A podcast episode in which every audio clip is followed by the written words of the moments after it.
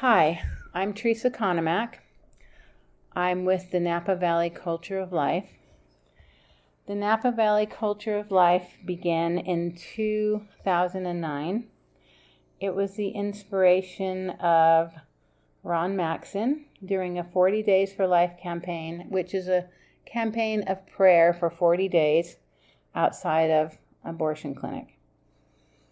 And Ron recognized that the pro life cause, I'm quoting now from the website, he recognized that the pro life cause needed to evolve from its seemingly reactive state, I mean, sorry, reactive static mode into a proactive dynamic movement in order to truly be of assistance to those in need. With God's grace, Napa Valley Culture of Life now serves as support for existing uh, organizations and a springboard for the, for the formation of new pro life organizations in the community.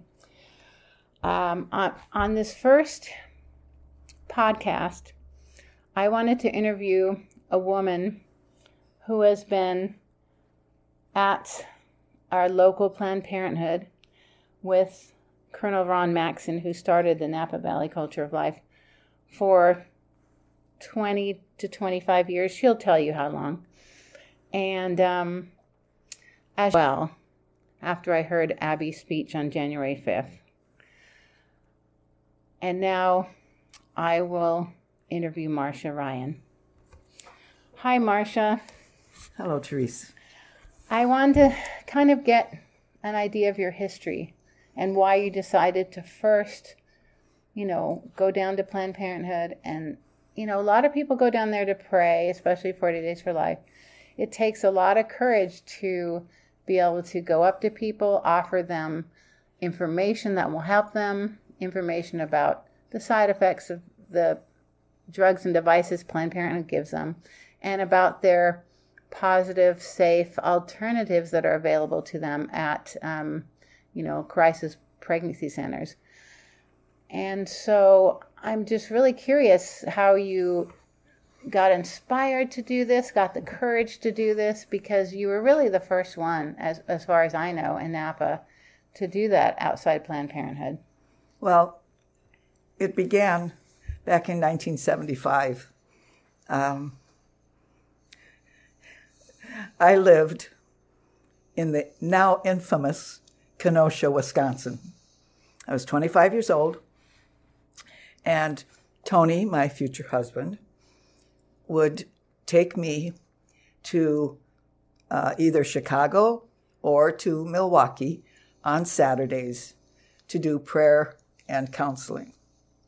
Well, on the Chicago uh, situation, Mr. Joe Scheidler was present. The great Joe Scheidler, God bless him.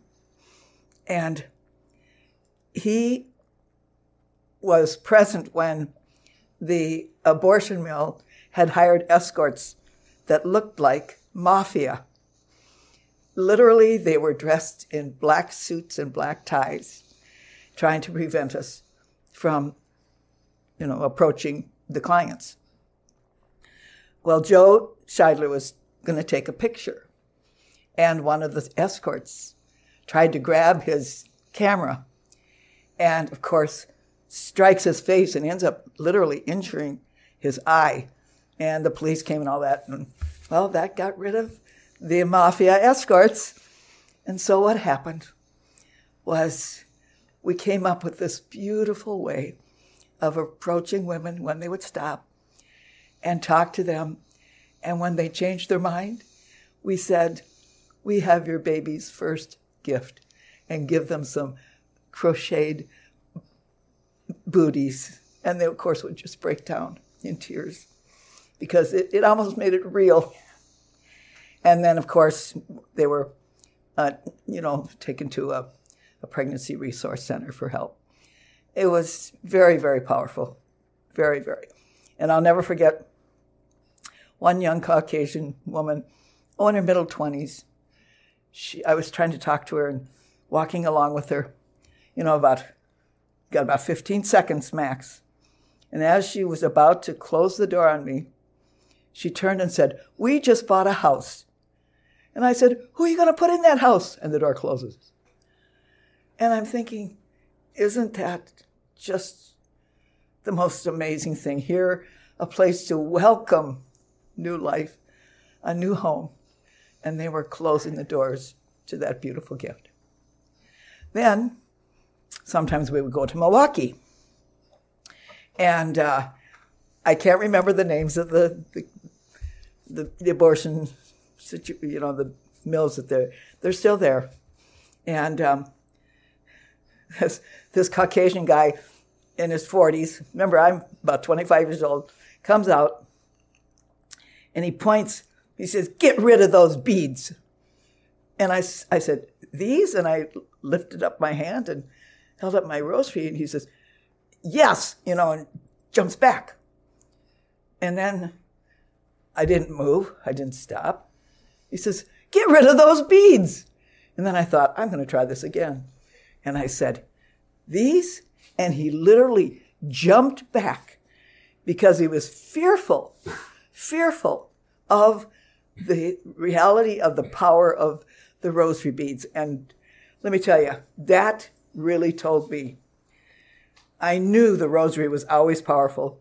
Our Blessed Mother told us the rosary was the graces to fight the evils of abortion. But to think that they're actually afraid of being near a rosary brought the reality to me that this is our weapon. And I always, always encourage the counselors to pray rosaries.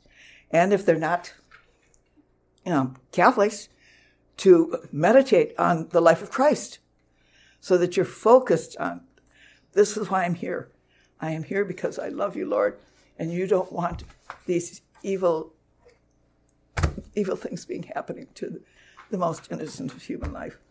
And um, so, anyways, that's that was my background. And then when we moved to to um, Napa in 1988, uh, I wasn't quite ready to to be there at Napa Planned Parenthood because we had a our son Sean, our youngest, was a preemie, and I had to wait till he was doing better and and um, finally started into school, so I had the time to do it. But there was Ron. There was Ron. He'd already started. You want me to continue? Colonel Ron Max. Yes, I'm sorry. Speaking about that we talked about earlier, who had the vision for Napa Valley Culture of Life. No, go ahead and continue. That was beautiful. Okay, okay. Well, he would be involved at two places. One was Napa Planned Parenthood, and the other one was uh, Dr. Christie. I cannot remember her first name. She has since passed away. But she used to do surgical abortions, and she was located across the street from uh, Queen of the Valley Hospital. Well, the parking lot was open, was shared by many offices, so we literally could be there in her parking lot. Here's the most amazing thing. One day, she asked me to come in so that she could tell, uh, she could find out, you know, what you're talking about, why you're here, and very, very kind. And you know, I told her what we're offering to women, and um, uh, she says, "I'm so glad you're there." And I'm thinking to myself, "Really?" She says, "Yeah, they should know these things too." And I thought, that may be her saving grace. And um, so we were there for I don't know how long, many months. And then she became ill. And uh, I don't know how long it was before she had died. But um, that was a very uh, surprising interaction with someone who is involved with abortions. So, and then in regards to the Napa Planned Parenthood, Ron was involved with uh, Operation Rescue. Now, you may not remember or know what Operation Rescue is. It was a very, very popular, powerful, uh, I can't really call it an organization, it was like a movement. And it was, um, its purpose was peaceful civil disobedience. And the purpose was for men and women, they would sit in front of an abortion mill and of its doors to prevent the killing of innocent children. And then they paid the penalty of arrest, prosecution on trespassing charges, and possibly spending time in jail, which our beloved Colonel Maxson did spend time in jail. So he is truly a warrior. He knows that this is the new battle, the new war that we have to fight. And um, so, anyways, um, for now, anything else? Uh, That's uh, great. And I would just like to know how did you get the idea of training other counselors and when did that happen? Because oh, I God. got a notice from you that you were training counselors. I had said to you many times that I wanted to do the same thing you were doing, although I wasn't, um, you know, coming to you and saying I want to do it right now. What when's the date? Yeah.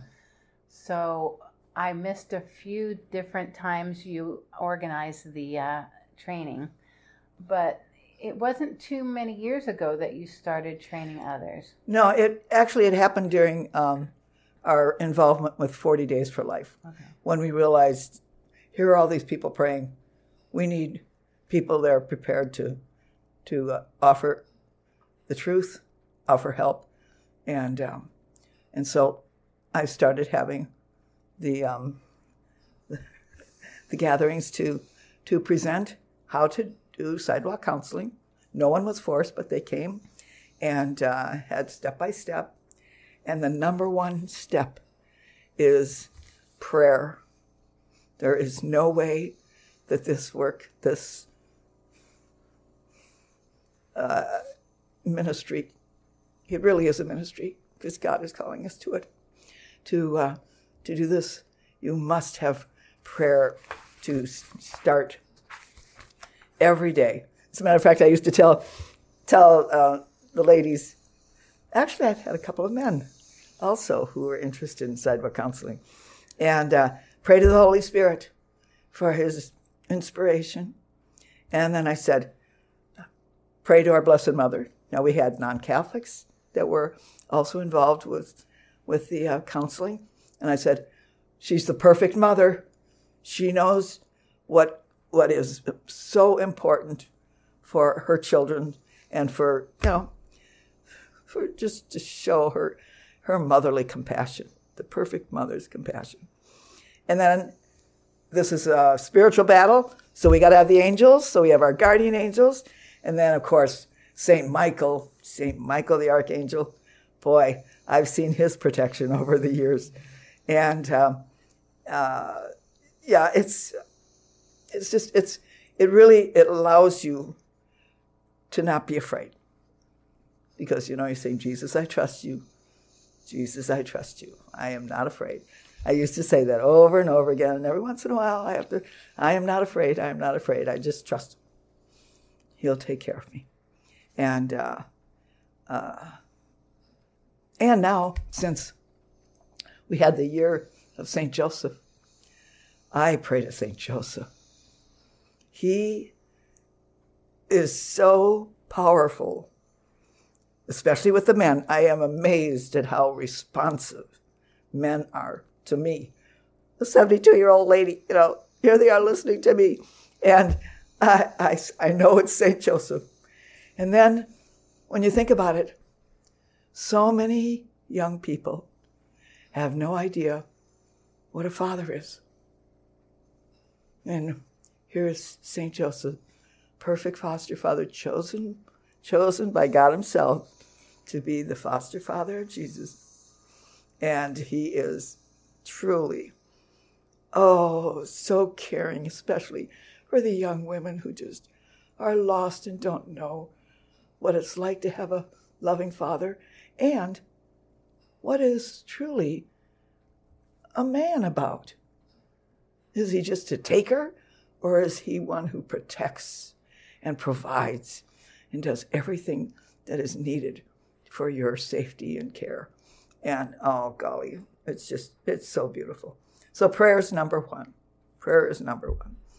And then the other thing is when we're at Planned Parenthood, because we've had prayer and we are praying, it helps us to be kind to those who don't like us, particularly the escorts, particularly the employer employees at Planned Parenthood. And there'll be those walking down the sidewalk that you know they are not happy that we're present. And because of prayers, we can be kind, we can show um, a loving care that we're just, we're here to offer the truth and to give help. And um, hopefully through our, our response and our, our um, concern that they will see that. And sometimes it isn't apparent that they see the, the truth of our, our um, forgiveness for them and our desire for them to learn the truth. We still, prayer makes it possible. And uh, yes, well, and knowing that God wants us to be there. He needs, he needs us to be there to do this work. And uh, what, a, what, a, what a gift that is.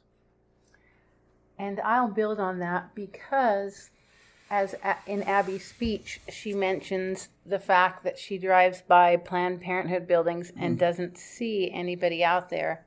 And she questions, she says she wants to convict the Christian churches. She asks, Do we not really believe that they're killing babies there?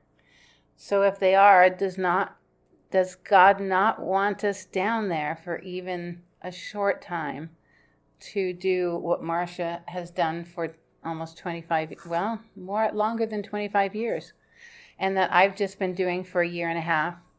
And like she said you can feel fearful at first but you know God is with you. He doesn't expect you to be you know uh, convince everybody of anything. You're there to offer help with the prayer of your prayer partner that's there. We have a prayer partner with each of us. It will inspire us to say the words the Holy Spirit wants us to say that that particular woman or man needs to hear because we do offer some literature to the man. And I often think about the fact that abortion has been legal for almost 50 years. It became legal when I was 16. My mom was at fairs giving out pro life literature. She and my dad were in were outside, you know, Planned Parenthood buildings praying every day. They got involved in the rescue movement and got arrested. I had a great example. Yet I didn't do I involve myself until a year and a half ago. So I thought about the fact that when I face my judgment someday and I stand before the Lord and He says, You knew they were doing abortions there, you knew babies were being killed there, women's lives were being devastated. Why were you not there? And then when he, and I also thought about when he spoke about, you know, separating the sheep from the goats. I don't want to be a goat, I want to be one of the sheep. So I feel like what I'm doing is reparation for those, what, 45 years I didn't do what I should do. We all know there's things we should have done and we haven't done. But we can start now. And the like I said, the the pro-life movement has been working to overturn Roe v. Wade or, Wade or to make abortion illegal. And of course, when this decision is handed down, and if it's you know abortion legality is returned to the states. Each state gets to decide now. It will still be legal in more than half of the states. And so as abby says we need to take responsibility. All of us who believe abortion is wrong and is not is a travesty actually that we have let it go on so long. And there's been great efforts on the, you know, on the, you know, the, the, the higher levels, let me put it that way, um, you know, the organization, the large organizations and so on, where we've all been donating money and, and contacting our politicians. But really, it comes down to we need to take care of our local, be responsible for our local abortuary, whether it's Planned Parenthood or being done at a hospital in our neighborhood, in our city and I don't think that really hasn't been done yet. Maybe this is a time we all need to take responsibility for doing what we can on the local level. That's the only thing we have control over.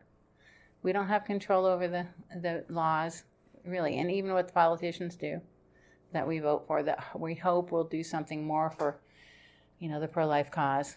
We can do our even hour a week at a local Planned Parenthood.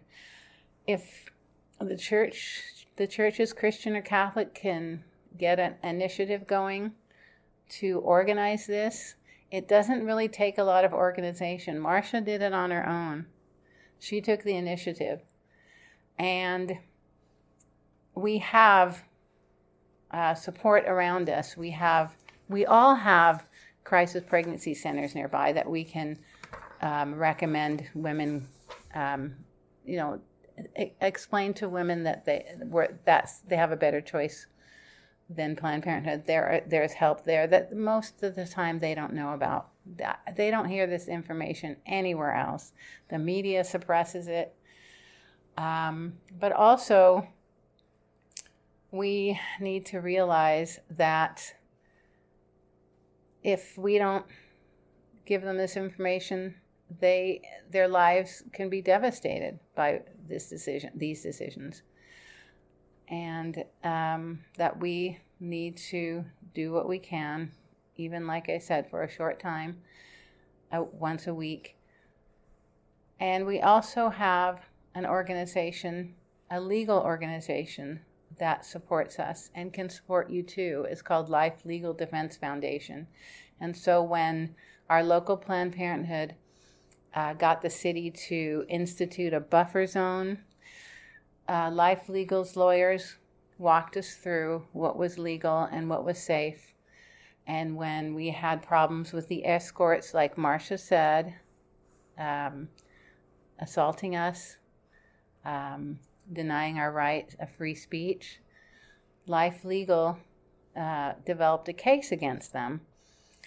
And so there's no nothing to fear because there's nothing Planned Parenthood could do to you or us as long as we're um, exercising our legal rights. And that's all we need to do to get information to these women to save their children from abortion, to save them from making that decision out of ignorance or even fear that there's no other choice we can tell them about the choices.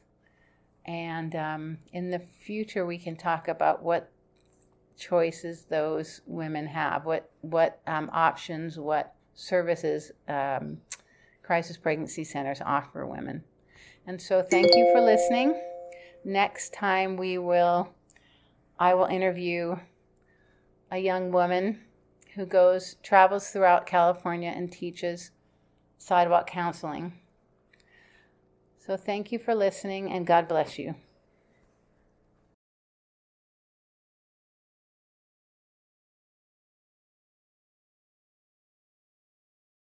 Thank you for listening to this interview. If you have any comments or feedback, please contact the Napa Valley Culture of Life. And now I have a beautiful pro life song to share with you by the band Formerly Jacob.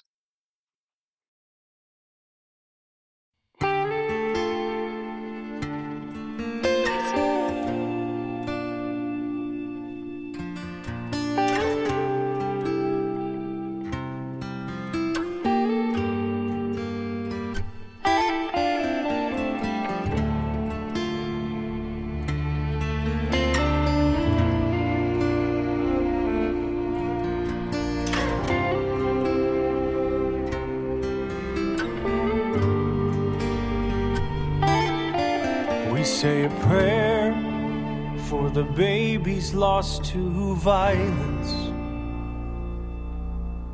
for the little ones taken away in silence, for the ones we thought had made it through. Just to be left alone till they met you. Watch over them,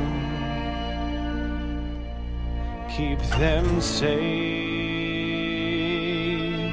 in heaven.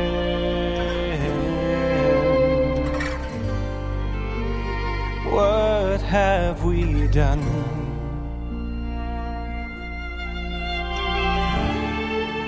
To deny a sacred life.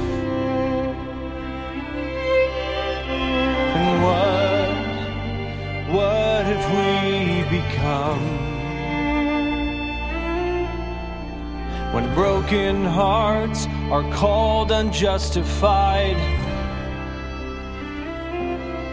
Oh, Jesus, bring a revolution in our hearts, in our minds. No, teach us your compassion. Show this world the value of a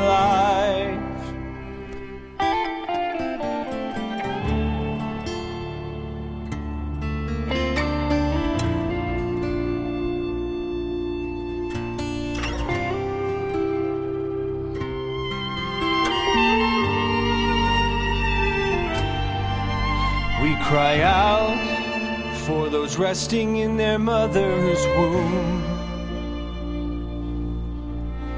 who never knew it would also be their tomb. For those children, fearfully and wonderfully made, ready to live but had it all ripped away. Oh, watch over them, keep them safe in heaven.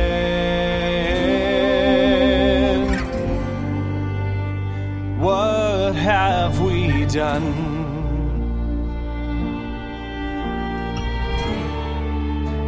Deny a sacred life. And what, what have we become? When broken hearts are called unjustified.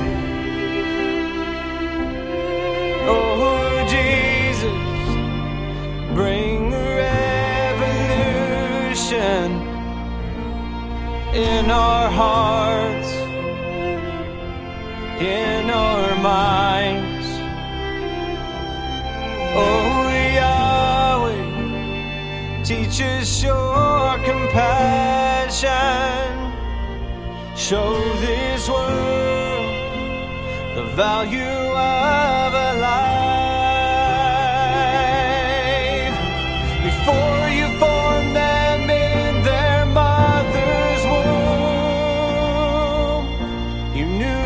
Them all, every single one. They were meant to be born, you had a plan for them,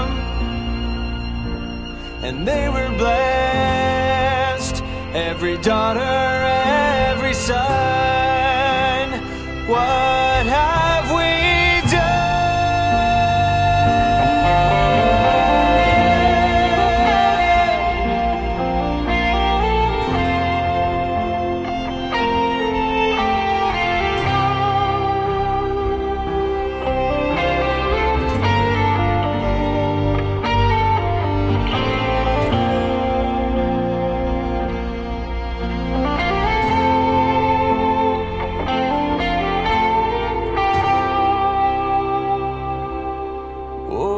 Jesus. Bring a revolution in our hearts, in our minds. And oh, Yahweh, teach us your compassion. Show this world value of a life.